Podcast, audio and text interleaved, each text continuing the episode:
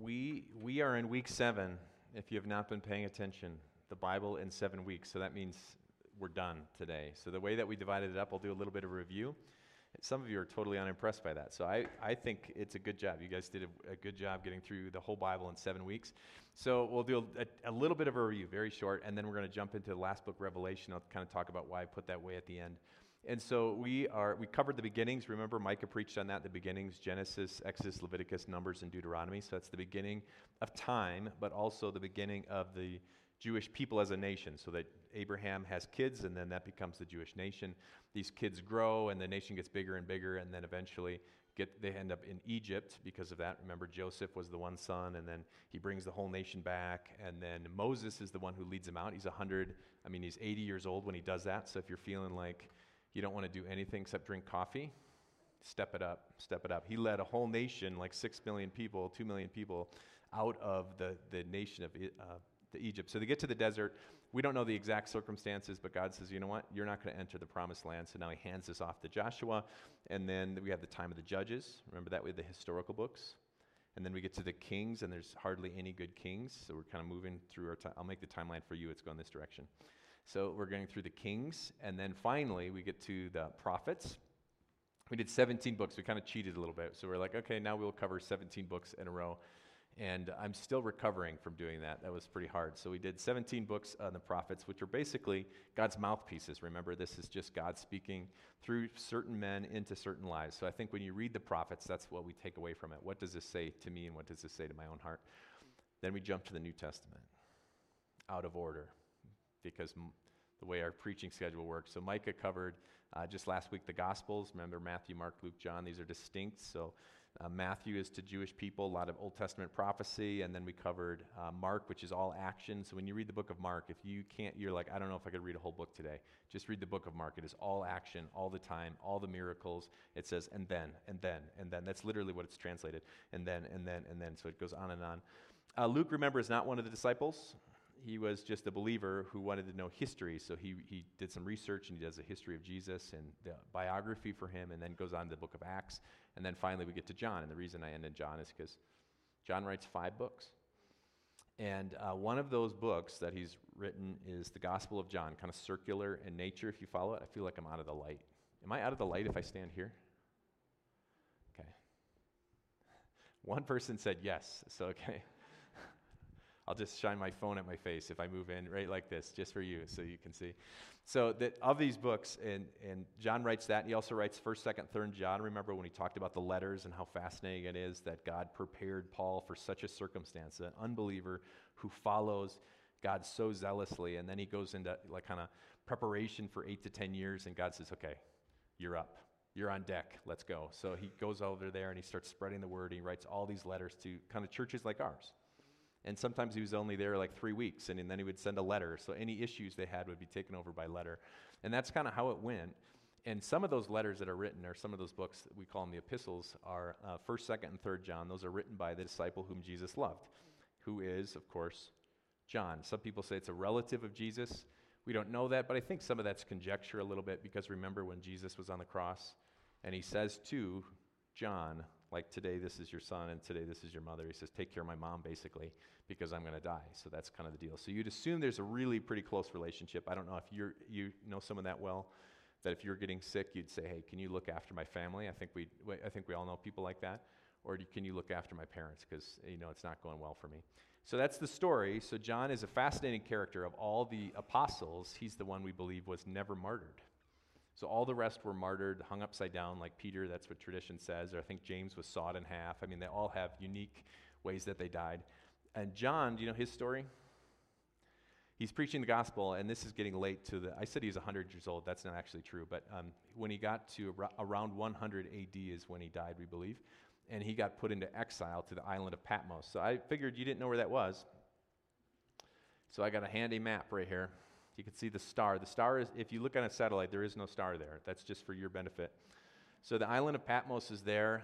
This is the, the Aegean Sea. Greece is kind of over to the left. And then I got some pictures so we can.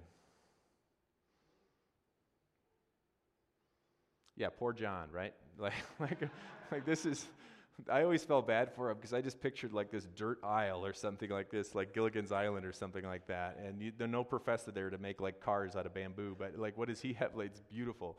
So if you, yeah, poor John. So, but the tradition says that's the, the monastery of St. John is up on the top, that kind of fortress looking building.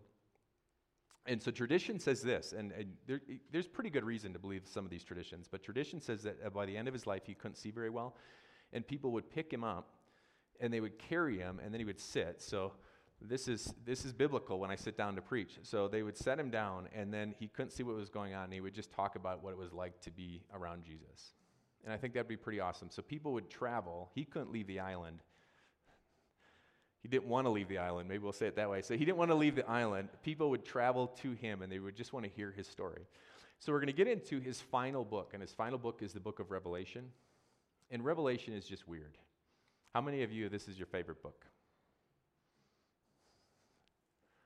One. So one out of like a hundred some people. Like i you're the first person in my whole ministry that has said this is your favorite book. And this has never happened before because most people come to me and they're like, uh, yeah, I'm enjoying this. They're reading the Bible and they're like, what is going on with Revelation? Like, what is the deal? And so I put it a little bit separate because it is so unique. The type of literature that they call it is a, um, apocalyptic which is not apocryphal. Apocryphal means false. Apocalyptic means like kind of end of the world kind of stuff. So if you've read the book of, of Revelation, you're going, what is going on? That's usually what you're saying. So what we're going to do today, this is our goal, is we're going to simplify it so that when you read it next time, you're like, okay, I get it. All right? Does that sound fair? This is what we're going to attempt to do in, uh, in 14 minutes.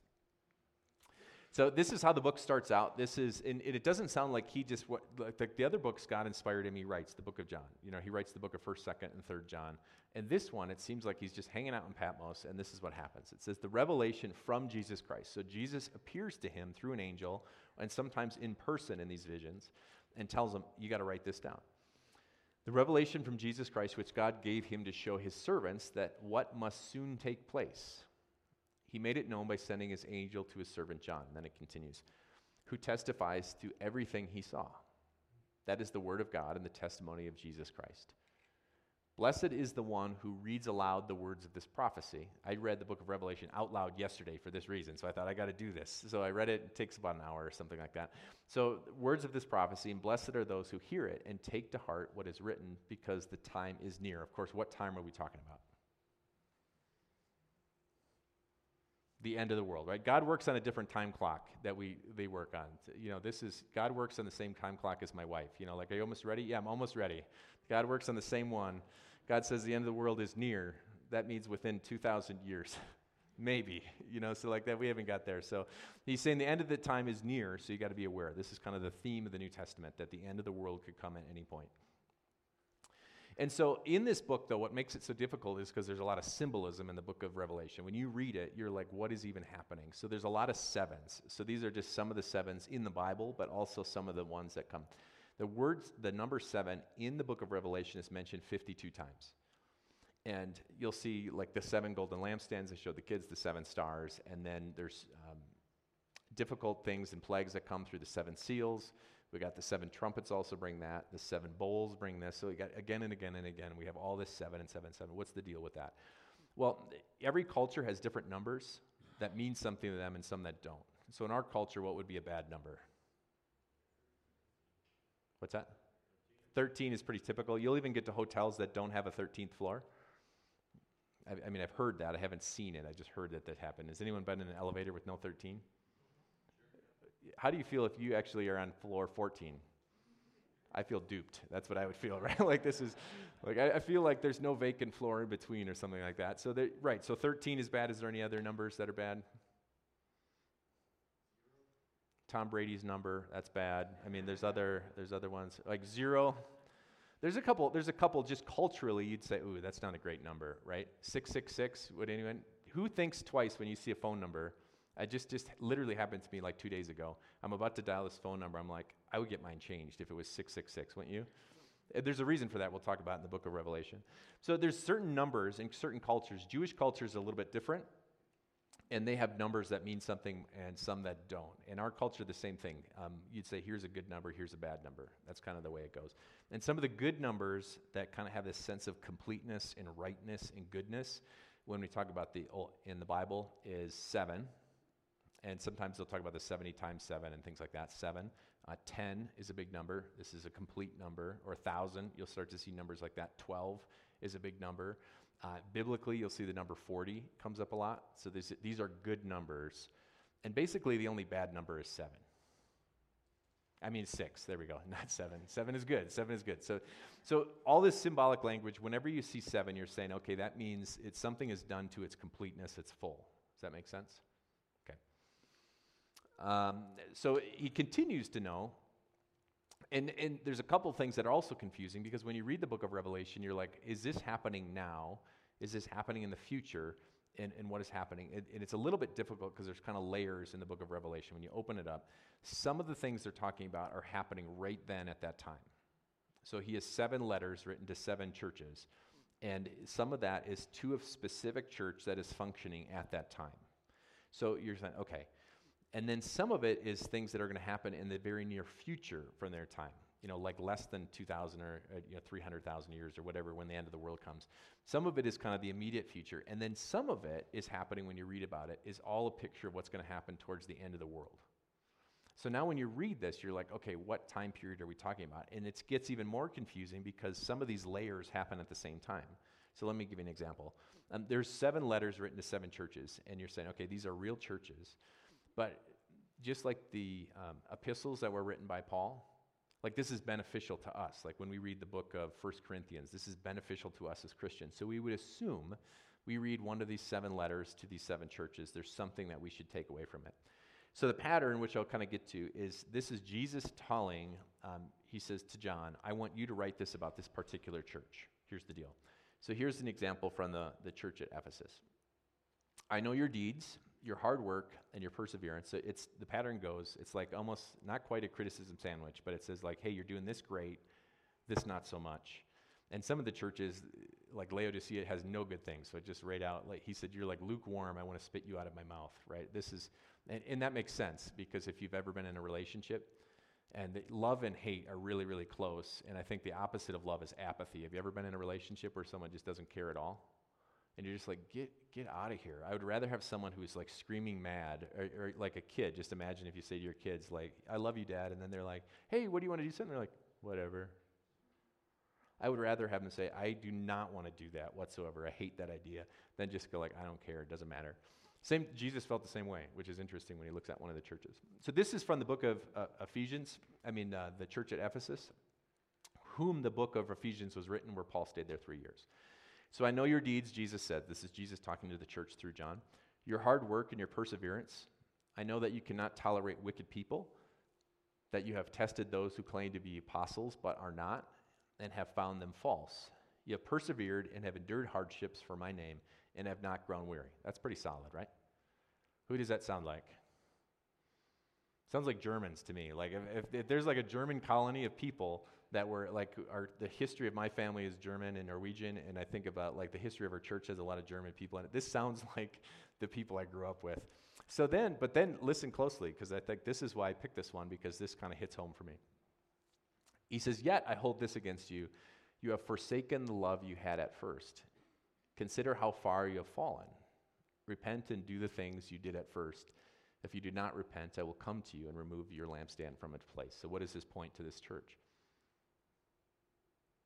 He says, You do a lot of the things, right? Your, your, doctrinal purity is fantastic, and you look out for people who are teaching false things. That's good, right? You're upholding God's word, but what the danger is the danger is you've lost your love for me or for people. Like, this is a big deal. And so eh, there's seven examples of these churches, and I think the reason these would be beneficial when you're reading these is to say, on a church level, this makes sense. But then on a personal level, you say, do, do, do I look like any of these churches? And when Jesus talks to me, is, is there one of these that fits me more than the other? Does that make sense? And so now we have the first part, these letters, and then we have the very difficult middle part of the book of Revelation. So most people who want a Bible class in Revelation, I get this request all the time, like, hey, we should do a Bible class in Revelation. It's super great for the first like two chapters. and then it gets really redundant. So if you read the book of Revelation, you're like, didn't we just cover like seven plagues of happening? This happens three different times. So we have like the seven uh, trumpets, and then we have the seven bowls way at the end. You know, like the, this calamity is coming. So um, all of this is a picture in this middle section to say the world is not good towards the end of the world. Does that sound fair?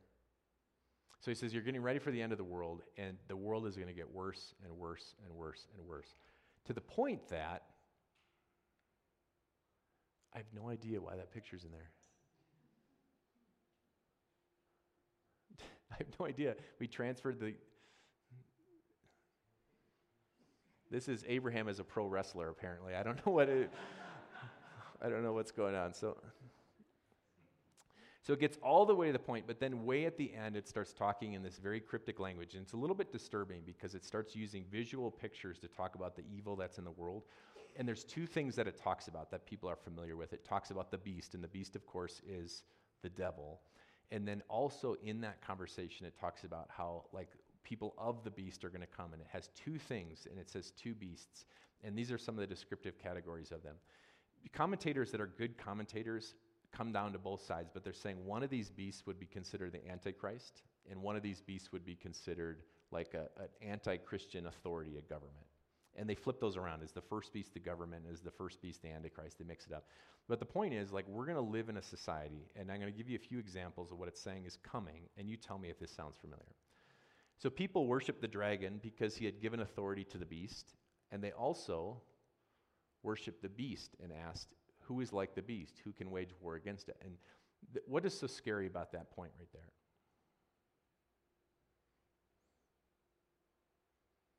There, there is an anti Christian, there's a person, and it says in other parts, this antichrist is going to set themselves up in the place of Christ, and people are going to actually worship this. They're going to worship this idea. And, and instead of worshiping the true God, there's this idea that evil is going to come and people are going to worship that evil, and that's going to be who their life is. They're going to follow it. So, this is, I think, kind of one of the more frightening things when you get into the book of Revelation. Um, it continues, this is also 13.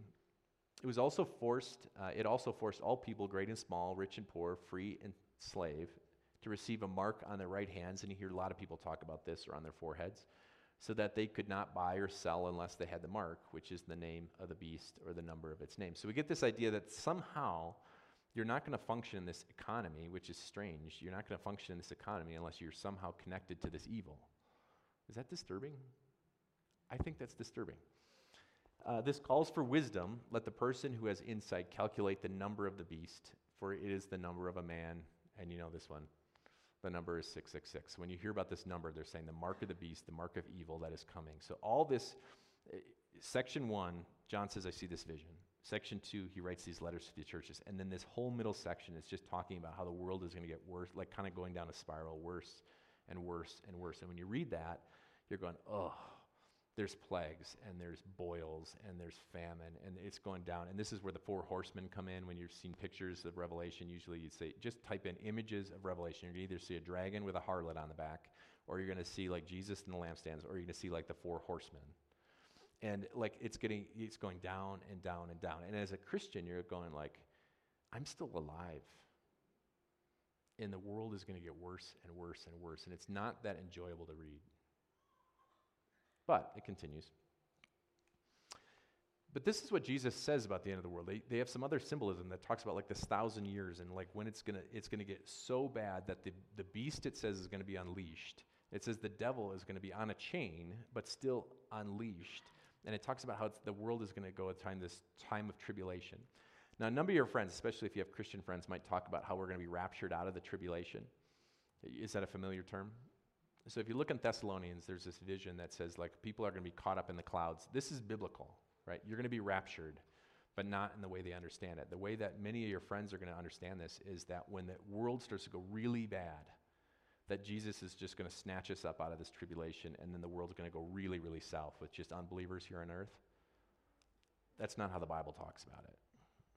And the Bible, the way that the Bible talks about it is like we are not withheld from a lot of these tribulations that are going to come. And the Bible, the world's going to get worse and worse in a time where the, the, the devil is unleashed. And here's the picture that Jesus said. This is, you know, 2,000 plus years ago. He sits down with his disciples.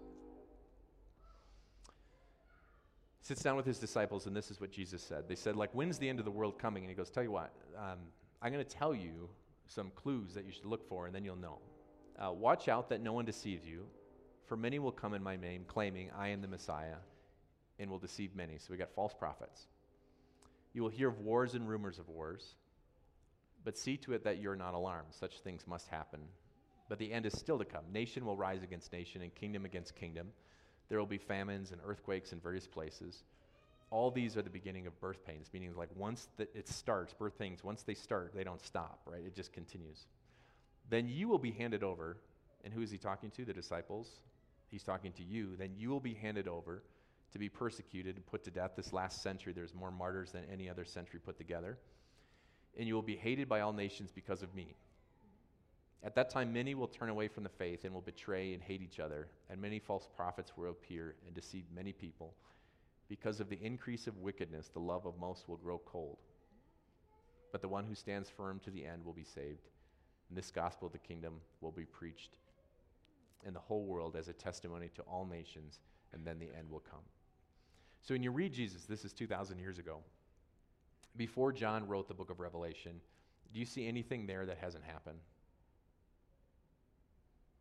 like we're, living what we call the end times and when people talk about a millennial like a thousand years that's again it's a you know 10 times 10 times 10 it's this set number of period before the end of the world is going to come so jesus is saying to his people you know what the end of the world is going to come at any moment and it's going to get worse and worse and worse and I, there's a lot of times when i was a, um, at seminary i remember distinctly one of our professors said you know what i'm so glad you guys are going out into go be pastors and i'm just about done and I thought, what does that even mean? Like, what is that? Like, that's terrible. Like, I'm super excited. And now, um, seeing where the world is going, and my son talks about once in a while being a pastor, not all the time. It's, you know, between pl- in the NBA and then being a pastor, which are basically the same thing, right? I make more than NBA guys, but I mean, otherwise, it's the same thing. It's the same thing. So, but you know why I really struggle with that? Because I think it is so hard where the world is going, and it's going, you know, more and more sin, and more and more people just turning away from God, and more and more persecution, and more and more difficulty. I can't imagine how hard it would be to pastor. I'm going to be a pastor for what, 20 some years more? I can't imagine what it's like 60 years from now. Like how hard it will be to say, here is what God's word says. And so the book of Revelation, as, as a Christian, is these letters to these churches, and then it goes farther and farther south, and you're going, you know what? we're done. Like, why do we even try? And that's when you get to the end. And when you get to the book, end of the book of Revelation, it starts like 19 and 20, 21, 22. That's when Jesus says, like, now I'm going to step in. Now it's my turn. Like, and someone I was reading about a missionary, and someone asked, like, when Jesus comes again, it says his voice will be like a trumpet. And they asked, like, what is he going to say? And the missionary said, well, I don't know exactly, but I think it's going to basically be enough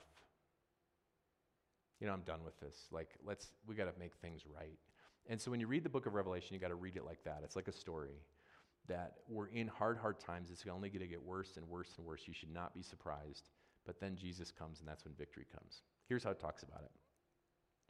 Then I saw a great white throne, and him who was seated on it. The earth and the heavens fled from his presence. This is God. And there was no place for them. And I saw the dead, great and small, standing before the throne, and the books were opened. And these, you know, when you, when you hear about people talk about the book of life, this is where they get it from. Another book was opened, which is the book of life. So we have this book of the deeds of unbelievers, and then we have the book of life. And it says the dead were judged. The dead is a, you know, like another word for the unbeliever because they talk about spiritually alive and spiritually dead. Were judged according to what they had done as recorded in these books. That's a scary thing. And, and, and that's one of the harder things that I think as we get farther and farther to talk to someone and say, there is a day, if you don't, you're not with Christ, you have to answer to God. And the way that the Bible describes it is the person is simply saying, I'm going to be judged by what I've done. And so you just think about this. Like, how would you feel if Jesus showed up tomorrow and said, I'm going to judge you by what you've done? It doesn't even feel good to judge by your own rules. And this is an example. If you just think about um, like your own set of parameters, like I, you journal. Does anyone journal? I should journal. It's in my journal that I should journal every day, but I don't. All right? So that's how it works, right? And so every one of us has like this, this idea in our head, like what, what are our parameters and what is good. And so I got this list of things. I, I, can open up to the page and it says, okay, here's current habits. Here's the habits I want to do. So I matched them up, right? So this is, I, you know, I, I'm getting up between this time and this time. I really want to get up exactly at this time every day for consistency. You know, we can nerd out about some of this stuff. So it goes all the way down the line. How would I do just judging by my own standards? How would you do judging by your own standards? Like your own list, right? I'm not asking, you don't have to go by your husband's list, or your wife's list, your boss's list. You make the list that says, here's what it means to be a solid citizen. How would you do against that list? And my question is like, when you go to bed at night, how do you feel? And a lot of times the guilt we feel isn't because of other people's judgment against us, it's just because we haven't lived up to our own standards. How does it feel if we can't even live up to our own standards to stand before a holy God? And He lays open a book and says, I'm going to just start reading what you have done. And if you want to talk about feeling small, so this is what comes at the end. God says, the unbelievers say, I'm going with me. As a believer, you get to stand before God and said, check the book of life. Just take a look. And God, you know, goes down, goes down, goes down. Oldenburg, you're good. The book of Revelation is a story of victory because you get to the end and it is God's declaration to believers that because of Christ, your sins are totally wiped out and you don't have to be judged on what you do. You don't have to worry and feel this way at night. You don't have to worry about what's happening in the world as it goes down this pit. You can have a heart for people, but you don't have to worry about where you stand because God says it's taken care of. And so the next verses, I think, talks about like Jesus comes, the beast is unleashed, he destroys the beast, and it says it throws the devil in the abyss, right? Jesus is going to come and utterly destroy the devil finally and send him into hell. And then finally, we get to this. Then I saw a new heaven and a new earth. For the first heaven and the first earth had passed away, and there was no longer any sea. I saw the holy city, the new Jerusalem, coming down out of heaven. This is John seeing this from Jesus. Prepared as a bride, beautifully dressed for her husband. And I heard a loud voice from the throne saying, Look, God's dwelling place is now among the people. God is with us because we are forgiven. And he will dwell with them, and they will be his people. And God himself will be with them. And he will be their God. And he'll wipe every tear from their eyes. There will be no more death, or mourning, or crying, or pain, for the old order of things has passed away. He who was seated on the throne said, I am making everything new. Then he said, Write this down for these words are trustworthy and true. He said to me, It is done. A little bit later, in chapter 22, last chapter of the whole book, he comes down to a simple point when we talk about the end of the world. He said, I'm the Alpha, the Omega, the beginning and the end. The thirsty I will give water without cost in the spring of the water of life. And then he says, Look, I am coming soon. You know, God's timing is different than our timing, I think, right? But that doesn't mean that Jesus is not going to, his, his coming is imminent. I don't know if the world is bad enough that Jesus is going to show up tomorrow, uh, but I do know that God is putting this in His Word for a reason. I, you know, you don't always get it. You don't get the symbolism. You don't get the bowls. You don't get the trumpets. You don't understand like what is happening. Why are there stars in His hands, and why, you know, why is this? Why are these 24 elders bowing down? Like what is happening in this book? But the, the book of Revelation is simple. God gives a vision that says the end of the world is coming, and I want you to be ready. And I want this to be in the front of your mind. Repent just as he called those churches to repent and find hopeful joy because God has said, I have done enough. Your name is in the book of life. Amen. Let's pray. Uh, Heavenly Father, Son, and Holy Spirit, we've looked at all the books of the Bible, very quickly, some of them, but we see very clearly there's a reason you have every book in your scriptures, and that is for us and our salvation. You are, you are carrying us to the end. And there is a time when we struggle now. Of course, we struggle, but there is a time where we're going to go to a place where there's no more sorrow or no more tears, and, and the new order of things is set apart. And no longer are you far away from us, but instead you dwell among us. And the only way that's possible is because you've wrapped us in your robe of righteousness. You're the Alpha, the Omega. We look forward to this day and give us the courage to stand out in this community, in this world, and make a difference, not just physically, but make a difference spiritually in the lives that don't know who you are. We ask this in your name.